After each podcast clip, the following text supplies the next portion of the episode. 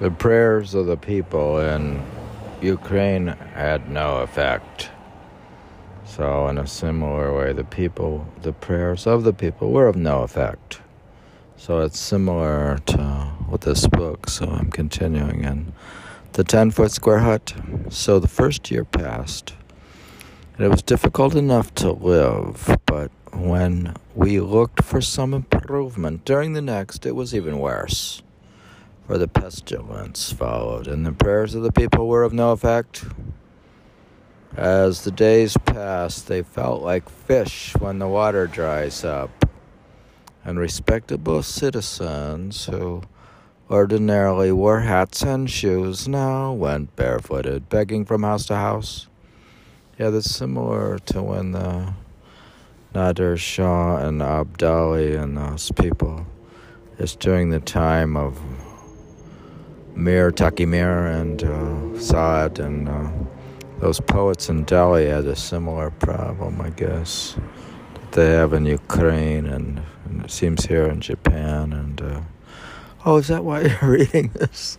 no, I don't know. I'm I I wanted to read the the 10 foot square hut because uh, it's like a predecessor to Basho.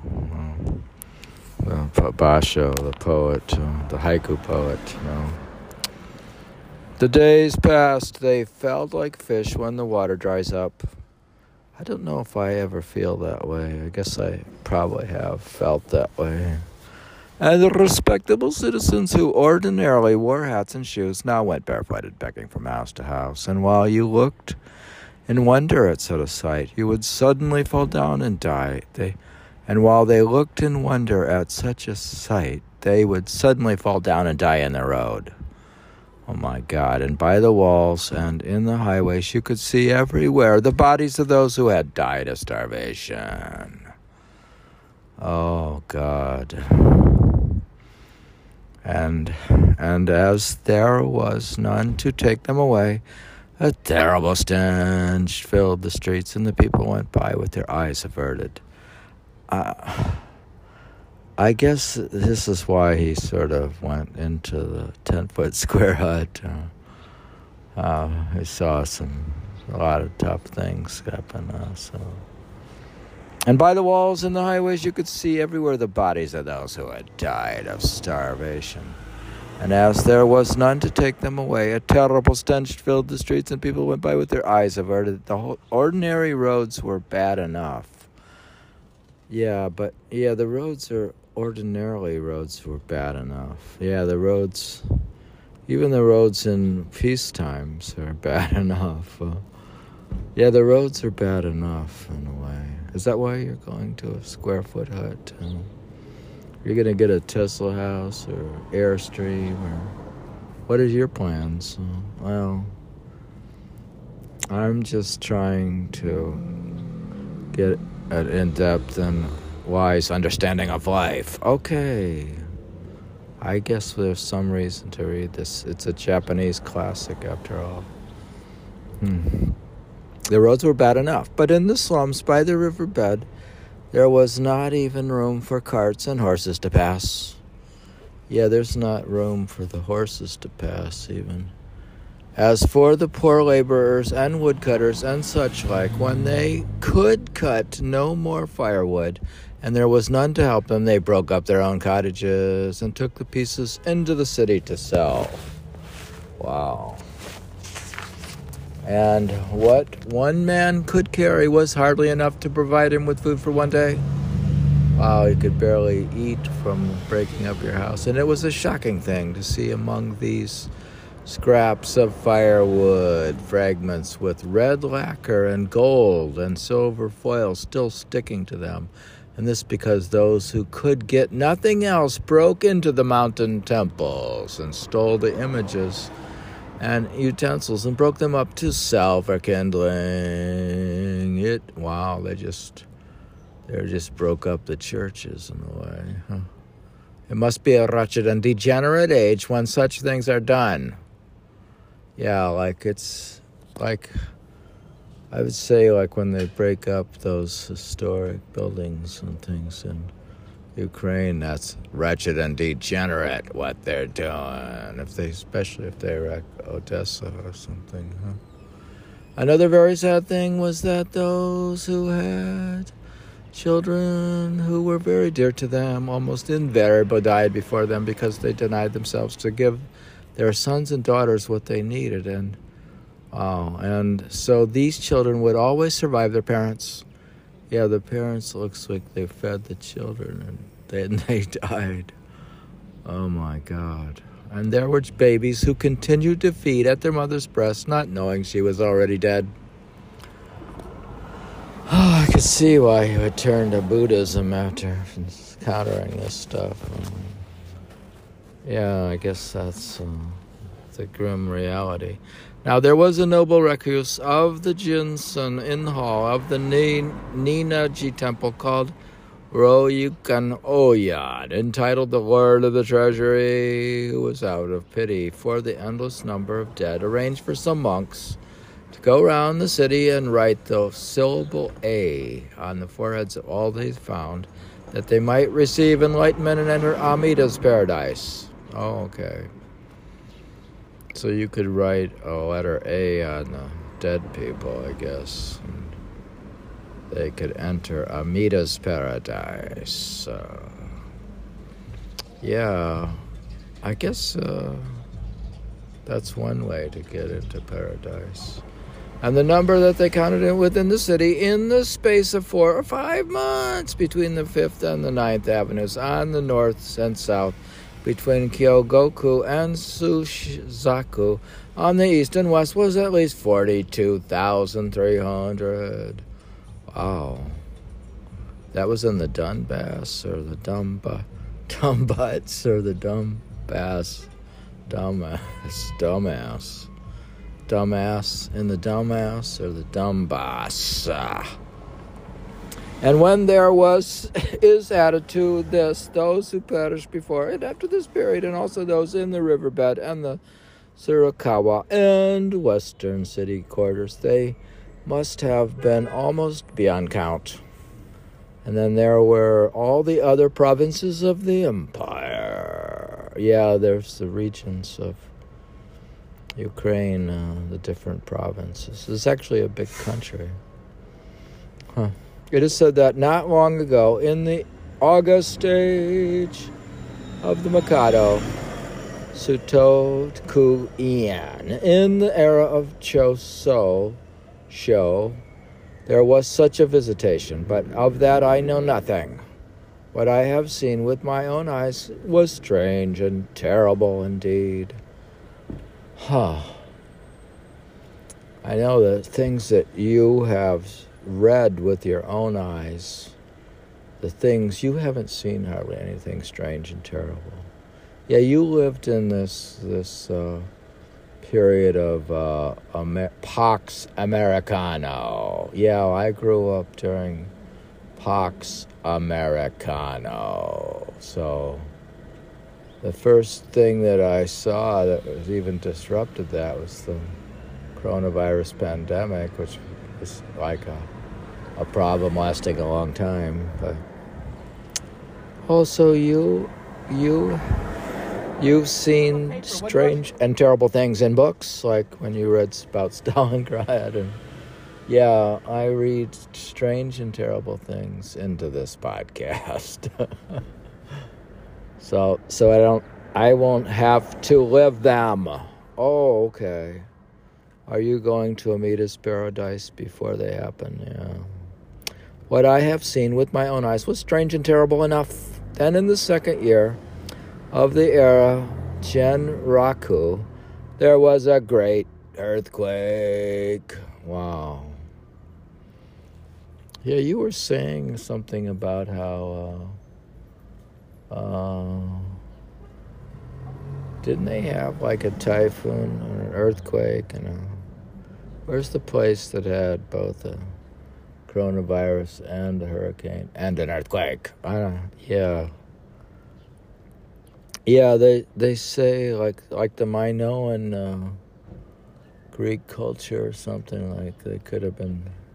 Some people theorize they're like get a triple whacking. Uh, Like they have like let's say you have war and an earthquake and a pandemic and you have uh, if you get three things going or something huh? yeah you could be wiped out in the second year there was a great earthquake and this was no ordinary one the hills crumbled down and filled the rivers and the sea surged up and overwhelmed the land the earth split asunder and water gushed out. The rocks broke off and rolled down into the valleys. What's so funny about this stuff? The rocks broke off and rolled down into the valleys while boats at sea staggered in the swell, and the horses on land could find no sure foothold. What what wonder that in the capital of all the temples, monasteries, pagodas, and mausoleums, there was, should not be one that remained undamaged. Some crumbled to pieces and some were thrown down, while the dust rose in the clou- in clouds like smoke around them, and the sound of the falling buildings was like thunder. Those who were in them were crushed at once, while those who ran out did so to find the ground yawning before them. If one has no wings, he cannot fly, and unless one is a dragon, he will find it difficult to ride the clouds, for one terror following on another, there is nothing equal to an earthquake. Oh. Wow, this guy's seen it all. I could see why he went into his 10 foot square hut in the woods. I, I don't know. I don't know what I would do after I saw these strange and terrible enough things. Among those who suffered, was the child of a warrior, some six or seven years old. He had made a little hut under the eaves of the earthen wall and was playing there when the hole fell and buried him. It was very sad to see how his parents cried aloud in their grief as they picked him up all battered and with his eyes protruding from his head. Even a stern samurai at such a time thought it no shame to show signs of his deep feeling. Indeed, I think it quite natural. Oh, so he's saying you should have, it's natural to have some deep feelings in this podcast. yeah. The worst shock soon ceased, but the after tremors continued for some time. Every day there were some 20 or 30 that were beyond the ordinary. After the 10th and 20th day, they gradually came at longer intervals four or five, and then two and three in a day. What's that? Oh, those are like missile attacks in Ukraine. Then there were was would be a day, and then several without any shock at all. But still, these aftershocks lasted, and maybe three months. Of the four elements, water, fire, and wind are always doing damage. Yeah, interesting. Here he says water. Like the water is like a hurricane, fire is a fire, and the wind is a, like a typhoon type thing. Uh, and of the four elements, water, fire, and wind are always doing damage, but with the earth, this is comparatively rare. It's interesting how these different elements are doing damage. Huh. It was in the year of Saku, I think, that there was a great earthquake, and the head of the great Buddha and the Todaiji at Nara fell, which I consider a very sad loss indeed, but it is said to have been not so severe as the one I have described. On these occasions, it is the way of people to be convinced of the impermanence of all earthly things and to talk of the evil of attachment to them and of the impurity of their hearts. But when the months go by and then the years, we do not find them making mention of such views anymore. Yeah, they talk. of. are we supposed? Am I supposed to talk of the impermanence of things? Yeah, I'm the reason I'm reading this podcast is to talk of the impermanence of all earthly things. On these occasions, it is the way of people to be convinced of the impermanence of all earthly things and to talk of the evil of attachment to them. So, to podcast about the evil of attachment to them and of the impurity of their hearts. But when the months go by and then the years, we do not find them making mention of such views anymore. Yeah, that's why I'm making mention of the of them in this podcast. Thus, it seems to me that all the difficulties of life spring from this fleeting, evanescent nature of man and his habitation, and in other ways, too, the opportunities he has of being troubled and annoyed by things connected with his locality and rank are almost infinite. Yeah, the number of annoying things, uh, uh, annoying things is almost infinite. That is, in the earthly things. Hmm. Really? Suppose he is a man of a little account and lives near the mansion of a great man. He may have occasion to rejoice very heartily over something, but he cannot do so openly. And in the same way, if he is in trouble, it is quite unthinkable that he should lift up his voice and weep.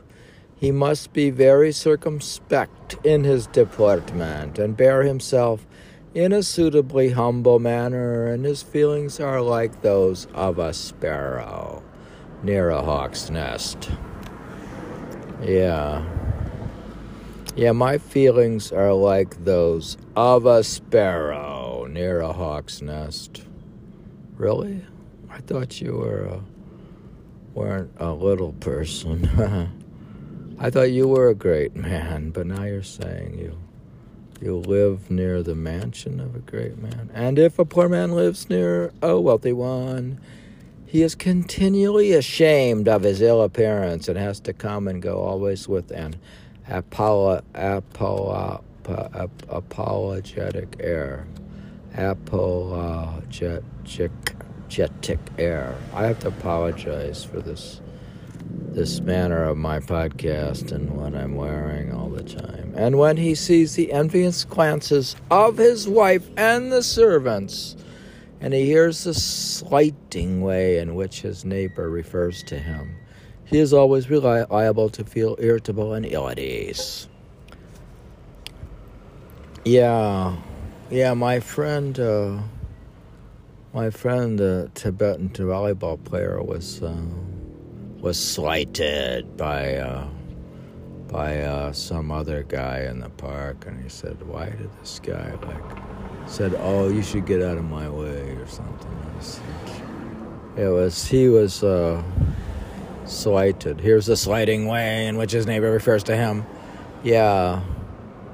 I guess uh, if a poor man lives near a wealthy one, that's the problem. If I were to live in Boca Raton. Uh, they would be. I would be ashamed of my appearance. Uh, well, so you're not going to go there?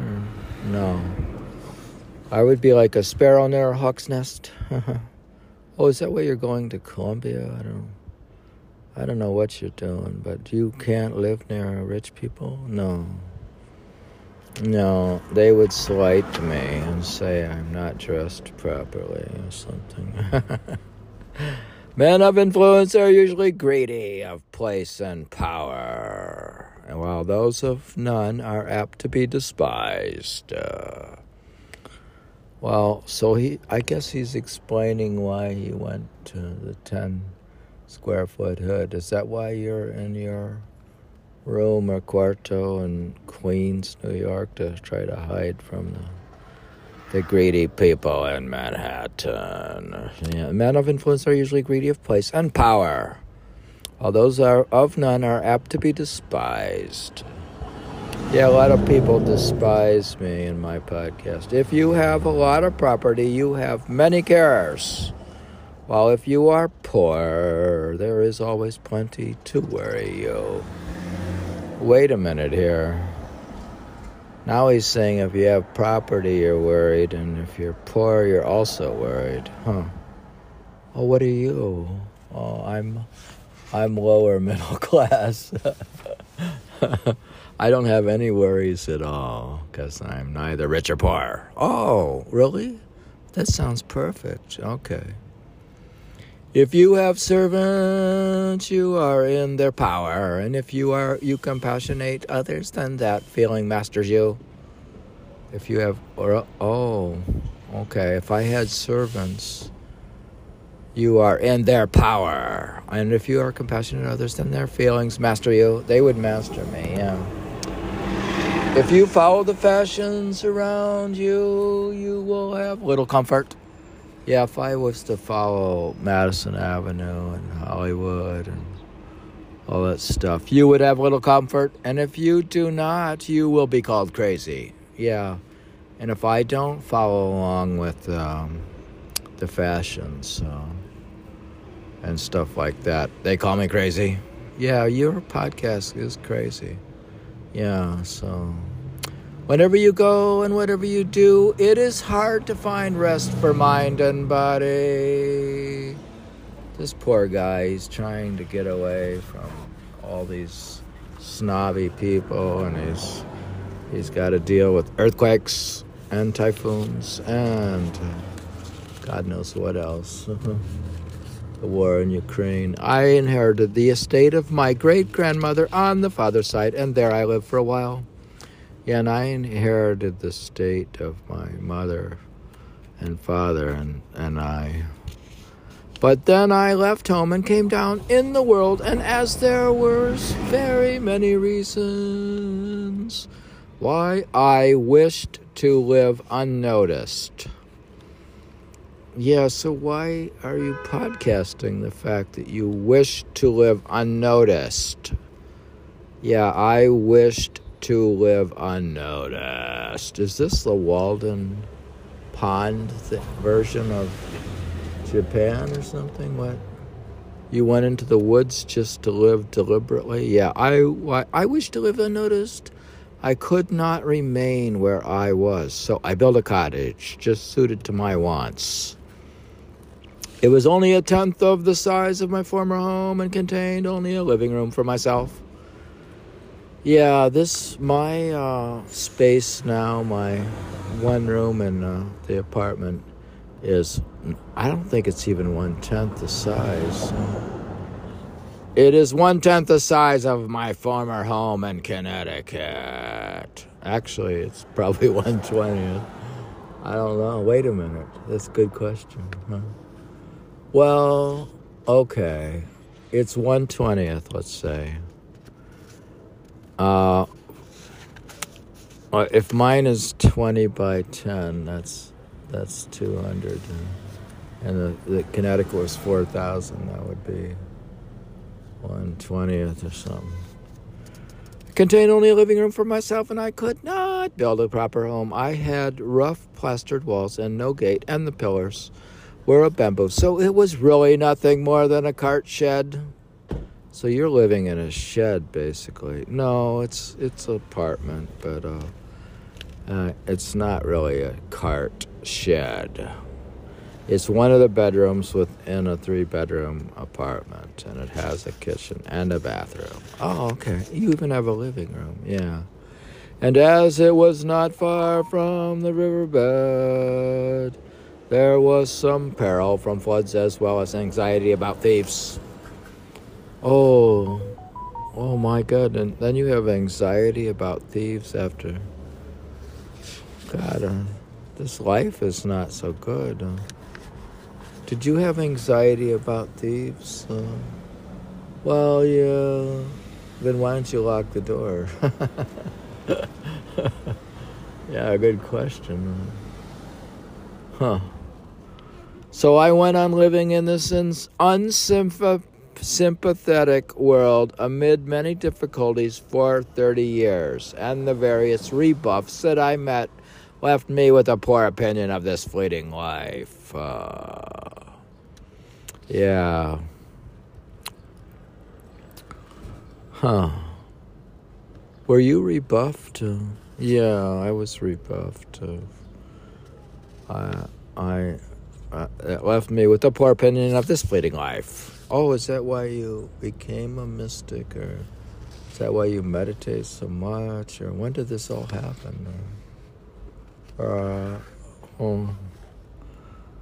So I went on living in this unsympathetic world among many difficulties for 30 years, and the various rebuffs that I met left me with a poor opinion of this fleeting life. Yeah, I this went on for me for about 30 years uh, before I and left me with a poor opinion of the divorce court and a poor opinion of the legal system and uh, and of uh, of business and uh, all these things um, of the worldly life. So when I arrived at the age of 50, I abandoned the world and retired.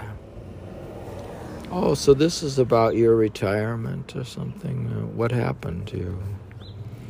Yeah, when I arrived at the age of 50, I abandoned the world and retired. And since I had no wife or child, it was by no means difficult to leave it. Neither had I any rank or revenue to be a tie to hold me. Yeah, I, I at that point had no wife or child. The child, yeah, I had no child because my, yeah, the child was subject to uh, parental alienation syndrome, so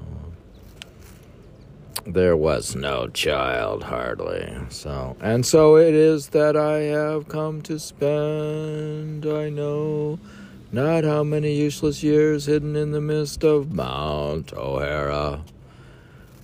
Yeah, I spent. Uh, a lot of useless years just traveling in the mist of O'Hara, the Mount O'Hara in British Columbia.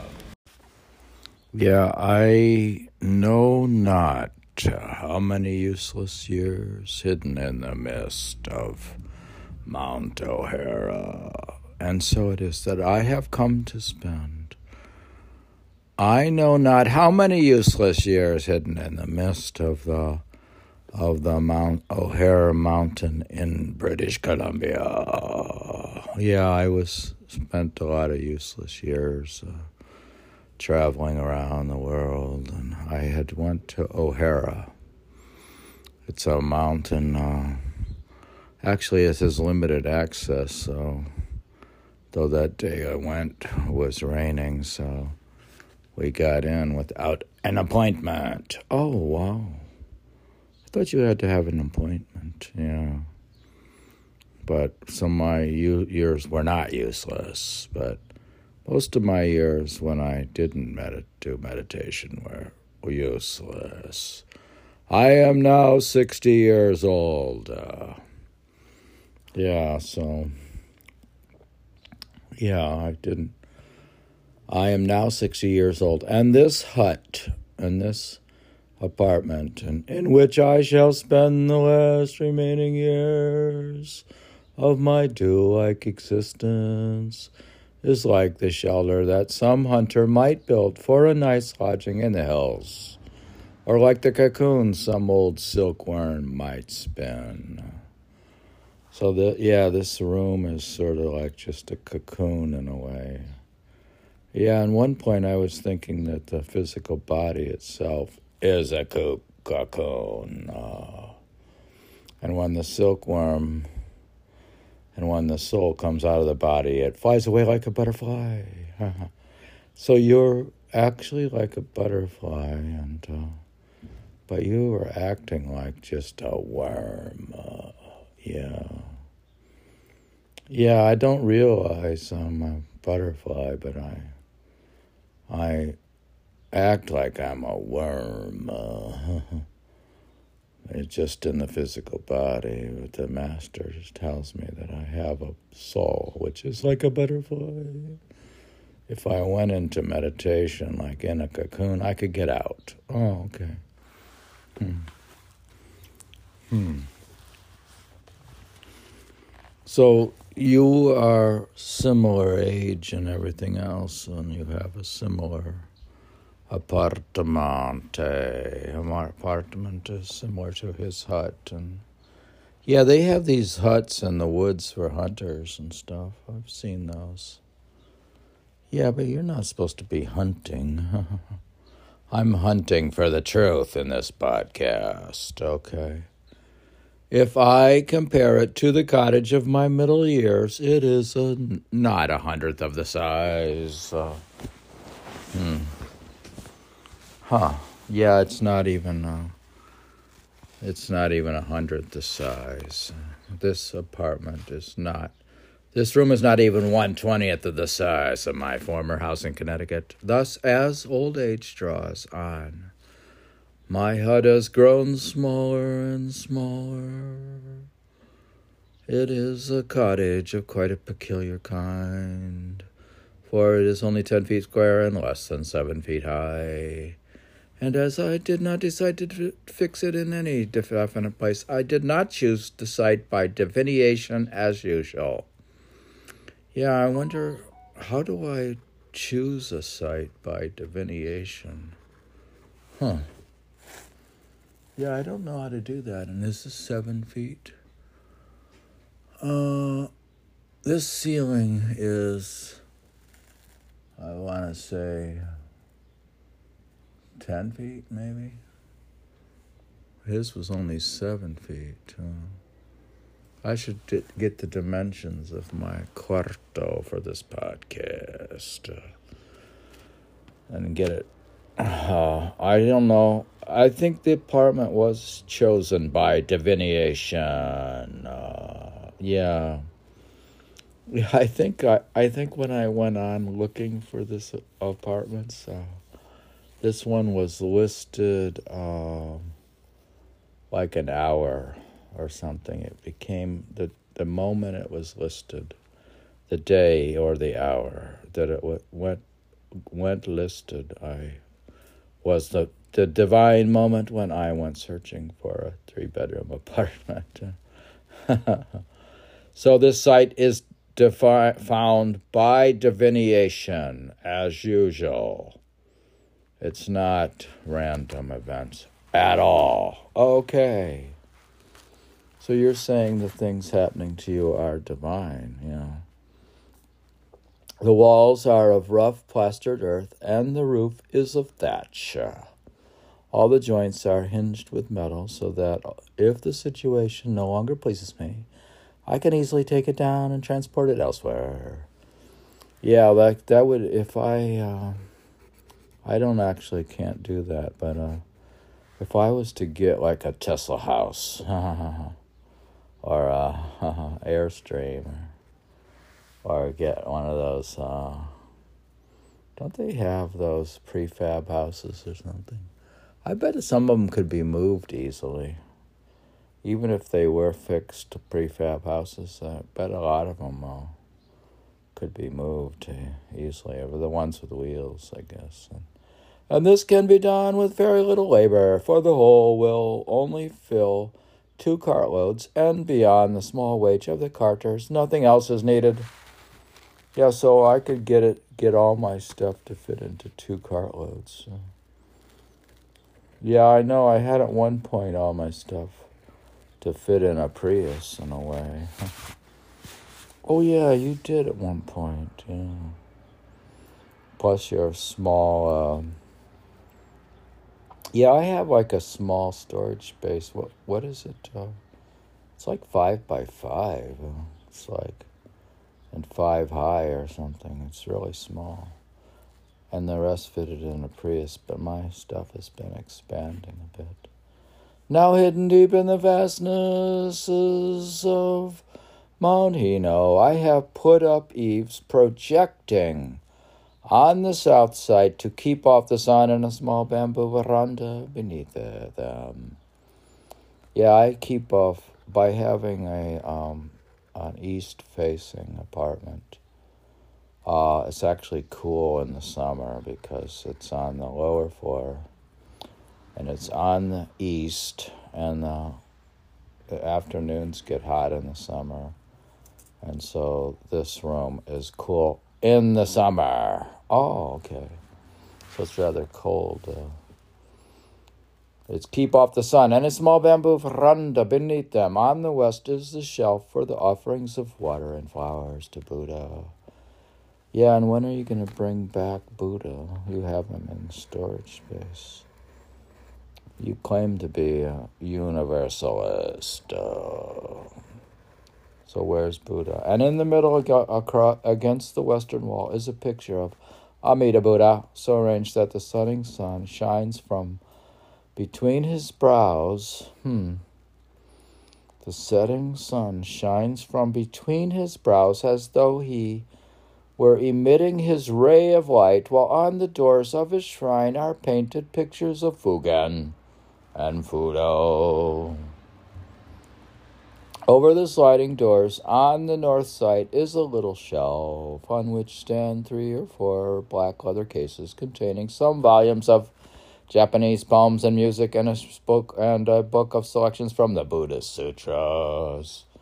Yeah, actually, I have on uh, the shelf uh, by the window, facing to the east. I have a bunch of books on poetry and music, and I have music, and I have spiritual books. Oh, really?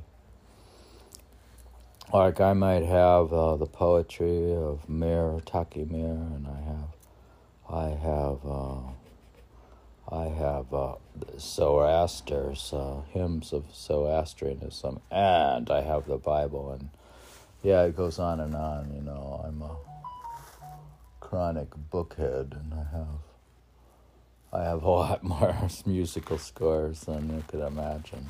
Yeah, the largest component of what my property is is music scores. That's by far the largest. The they're they're the most difficult to um, to replace or get and most expensive in a way. So I have like the tubs uh, in storage there's like uh, let's say there was like eight tubs let's say. So like about five of them is probably music scores. Or, and then one would be photographs and notebooks and uh, one or two clothing and so the bulk of the stuff is music scores. Oh wow. That's nice. Hmm. But you never got an iPad to play PDFs on the piano. I thought you were gonna. I thought you had put a lot of those on PDFs. why don't you get an iPad? Huh? And a book of selections from the Buddhist Sutra, and I could put all those PDFs of the Buddhist Sutra on the iPad. Okay. Beside these stand a harp and a lute of the kind called folding harp and jointed lute. Yeah, and beside these books stands a electric piano, and um, um, not too many musical instruments besides a tin whistle. yeah, beside them stands a piano. On the eastern side is a bundle of fern fronds and a mat of straw on which I sleep at night. Yeah, and next to them is not a mat of straw, but a, an actual bed. Huh. But there is next to it a zabuton in which I meditate. Are you describing your hut at the same time you're describing the 10 foot square hut? In the eastern wall, there is a window. Yeah, now we're talking about the eastern wall. There is a window before which stands my writing table. Yeah, so ideally, I would have a writing table. Huh. Well, there is a a a, uh, uh, nightstand next to the bed. I don't even have a writing table. I used to. uh, dining room table sometimes. A firebox beside my pillow in which I can make a fire of broken brushwood completes the furniture. To the north of my little hut, I have made a teeny garden surrounded by a thin, low brushwood fence so that I can grow various kinds of medicinal herbs. Uh, huh. Nice. Such is the style of my unsubstantial cottage. Uh,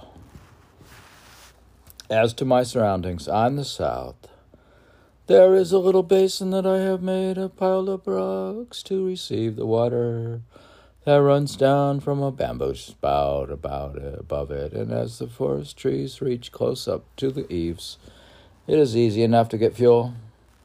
The place is called Toyama. It is almost hidden in the tangled growth of evergreens. Yeah. Wow, it's in evergreens. But through the valley is much overgrown. Although the valley is much overgrown, it is open towards the west so that I can contemplate the scenery and meditate on the enlightenment that comes from the paradise in that quarter. Yeah, but though, though the valley is much overgrown, yeah, though much of uh, Queens is overgrown. It is open towards the west so that I can contemplate the scenery and meditate on the enlightenment that comes from paradise in that quarter. Yeah, I can meditate on enlightenment because the actual house is owned by Tibetans. So so it's got a natural blessedness from Buddha. So it's already got suitable for meditation. And uh, there's a lot of Tibetans. There was one other day who played volleyball with us. We had actually two Tibetans uh, and played uh, volleyball. So I was able to contemplate on the enlightenment that comes from Little Tibet, Queens. So, in the spring, I behold the clusters of wisteria, shining like the purple clouds in which Amida Buddha comes to welcome his elect. In the summer, I hear the cuckoo, and his note reminds me that he will soon guide me over the hills of death. Yeah, I guess he, the birds remind me that someday Buddha will come and guide me over the hills of death, of which they call him the warden. Yeah, the bird, the cuckoo, is the warden. So, does that relate to your Hototogisu? Like they talk about the cuckoo all the time? And is that why they these uh, haiku poets are so depressed from listening to the cuckoo bird all the time, or were they positive about it? I guess after they reached enlightenment, they were positive about it. But I guess, uh, huh. Yeah, I guess you don't have to worry about it. Uh, if you've reached enlightenment uh, and you continue meditating every day, I won't see why you'd have to worry about the hills of death. In autumn, I hear everywhere the shrilling of the evening cicada and inquire of him if he is bewailing the vanity of this fleeting life, empty as his own dried up husk. While in winter, the snow, as it piles up and melts, seems like an allegory to our evil karma. Yeah, do you have evil karma when you think uh, think about the situation and you think about what's going on in Ukraine and you think bad thoughts about Russia? or you think about uh, the Supreme Court uh, leak uh, with the abortion uh, issue with the leak uh, leak coming out of the Supreme Court. Yeah, well, do you think good or bad thoughts? And I thought that Zoroaster taught that you should think good thoughts from of the mindful Lord and be mindful of the Lord and think good thoughts. yeah, he was into mindfulness. It's strange. It sounds like you're reading mind mindfulness studies. he sounds like he's an early version of mindfulness meditation. he teaches good thoughts. yeah, you like Zoroaster now. Huh. Yeah, he turns out he's very cool, actually. And he likes uh, dairy products, and he's against people killing the cows uh, because they have. It's very nice to have dairy products. okay. If I get tired of repeating the invocation to Buddha, or feel disinclined to read the sutras, and go to sleep and or sit idly, there is none to rebuke me, no companion to make me feel ashamed. Yeah, no one's usually rebuking me. They usually complain when I read too much the sutras or meditate too long. So I'm only rebuked uh, for doing too much uh, reading of scriptures or meditating too much. Uh, I may not have made any special vow of silence, but as I am all alone, I am little likely. I am little likely to offend with the tongue, and even without intending to keep the Buddhist commandments, separated from society, is not easy to break them. Yeah, when you're amongst a lot of people, and if you're alone, you can't irritate somebody by speech because you're all alone. So even though I may not have made any special vow of silence. But as I am all alone, I am little likely to offend with the tongue. Yeah, he's not offending anybody. So his karma isn't very high because he's just sort of hanging out alone in his hut in the woods alone. Yeah. Is he afraid of karma? Like, well, if you just don't be bad and don't think bad thoughts and try to be positive. Yeah, I have a little little bracelet that says positive vibes, so I'm living not all alone, but I am tra- taking a vow of I've had a vow of not being negative. Yeah. Yeah, you're negative about people who are negative though. You're negative about negativity. Yeah.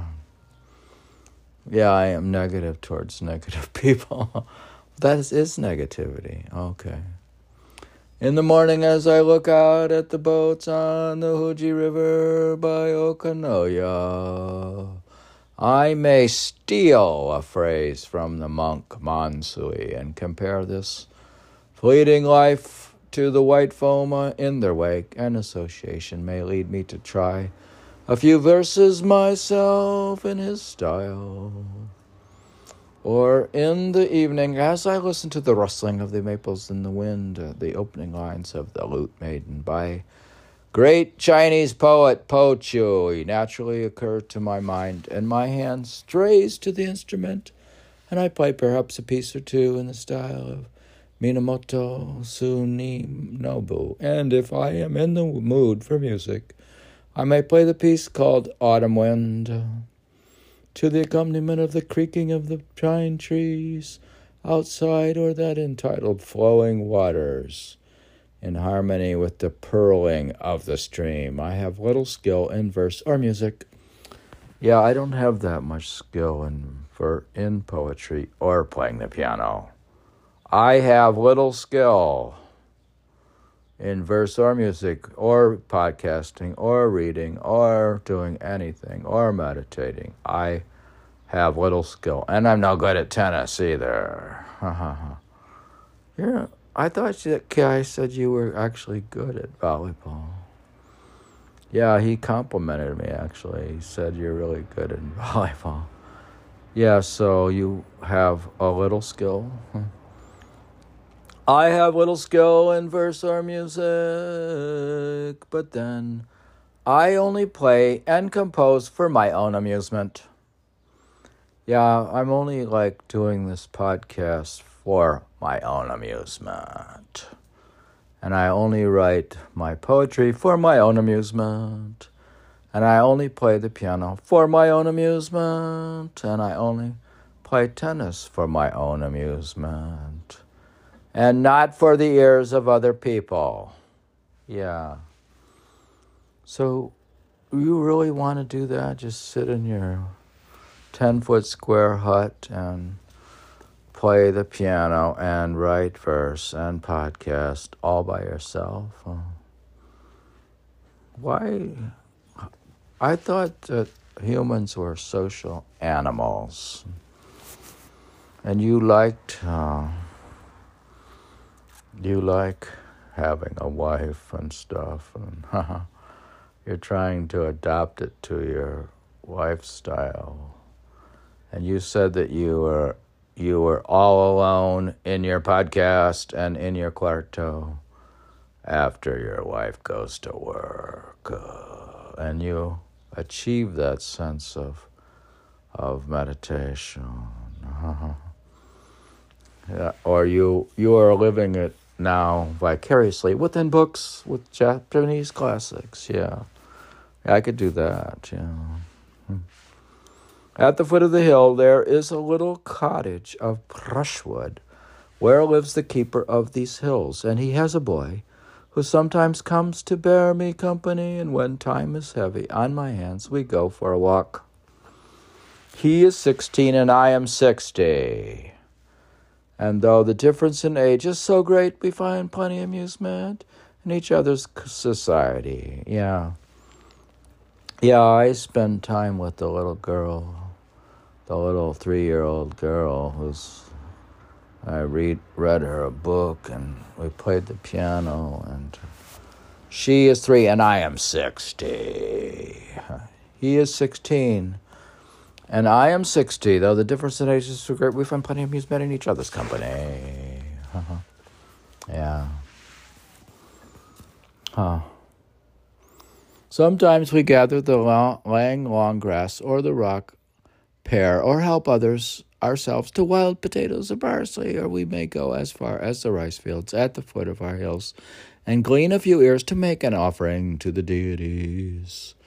If the day is fine, we may climb up on some peak and look out over the capital in the distance and enjoy the views of Mount Kobata, Fushimi, Toba, or Hatsukashi. Fine scenery has no landlord. So there is nothing to hinder our pleasure.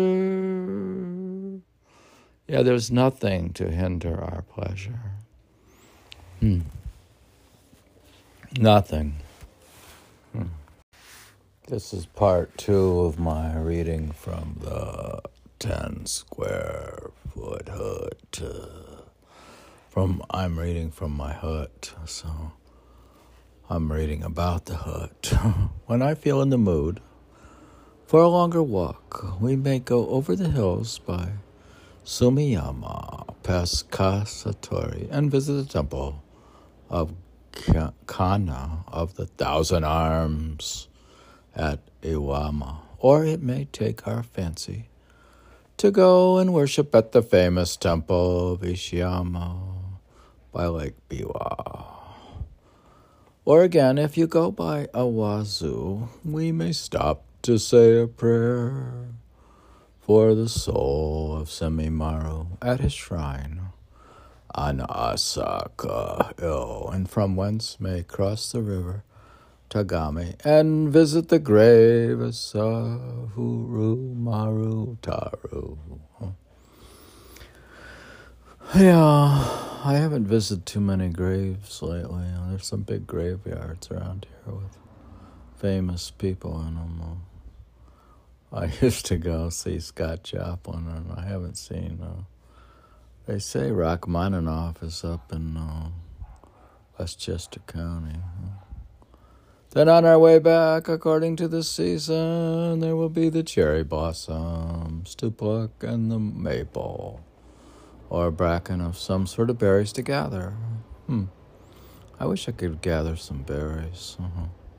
And of these, some we can offer to the Buddha, and some we can eat ourselves. So, yeah you could eat some yourself. So I just wanted to finish up this podcast uh, in the quiet evenings. I look out my window. Yeah, this is kind of the quiet evening right now. And I look out my window and I was playing a Beethoven sonata. Yeah. In the quiet evenings, I look out my window at the moon and think over the friends of other days. Yeah, I was thinking about my friends. Uh, and the mournful cry of the monkey often makes me moisten my sleeve with tears. Uh, I might imagine the cloud of fireflies to be the fishing fires at Maki no Shima, or the rain at dawn to be the patter of the leaves driven by the wind.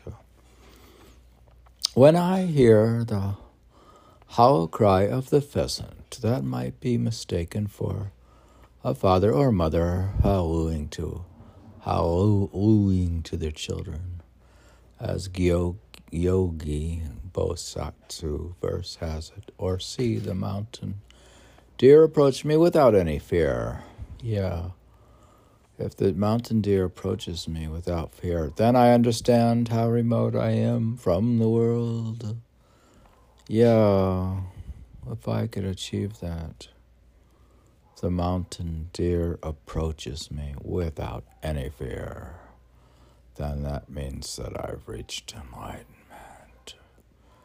and I stir up the embers of my smoldering fire, the best friend an old man can find by him when he awakes.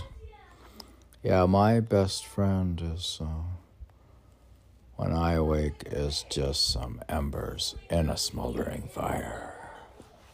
And that's basically all this uh, podcast is, is a bunch of smoldering embers. The mountains themselves are not at all awesome, though indeed the hooting of the owls is sometimes melancholy enough.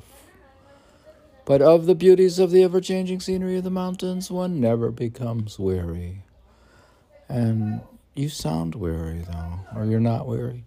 And to one who thinks deeply and has a good store of knowledge, such pleasure is indeed inexhaustible.